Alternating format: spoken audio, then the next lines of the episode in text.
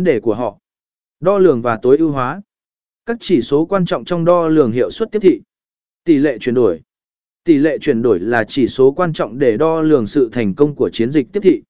Nó cho biết bao nhiêu khách hàng đã thực hiện hành động mà bạn mong muốn sau khi tương tác với chiến dịch của bạn.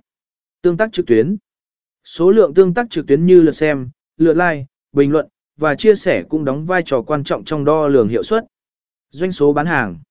Cuối cùng, doanh số bán hàng là mục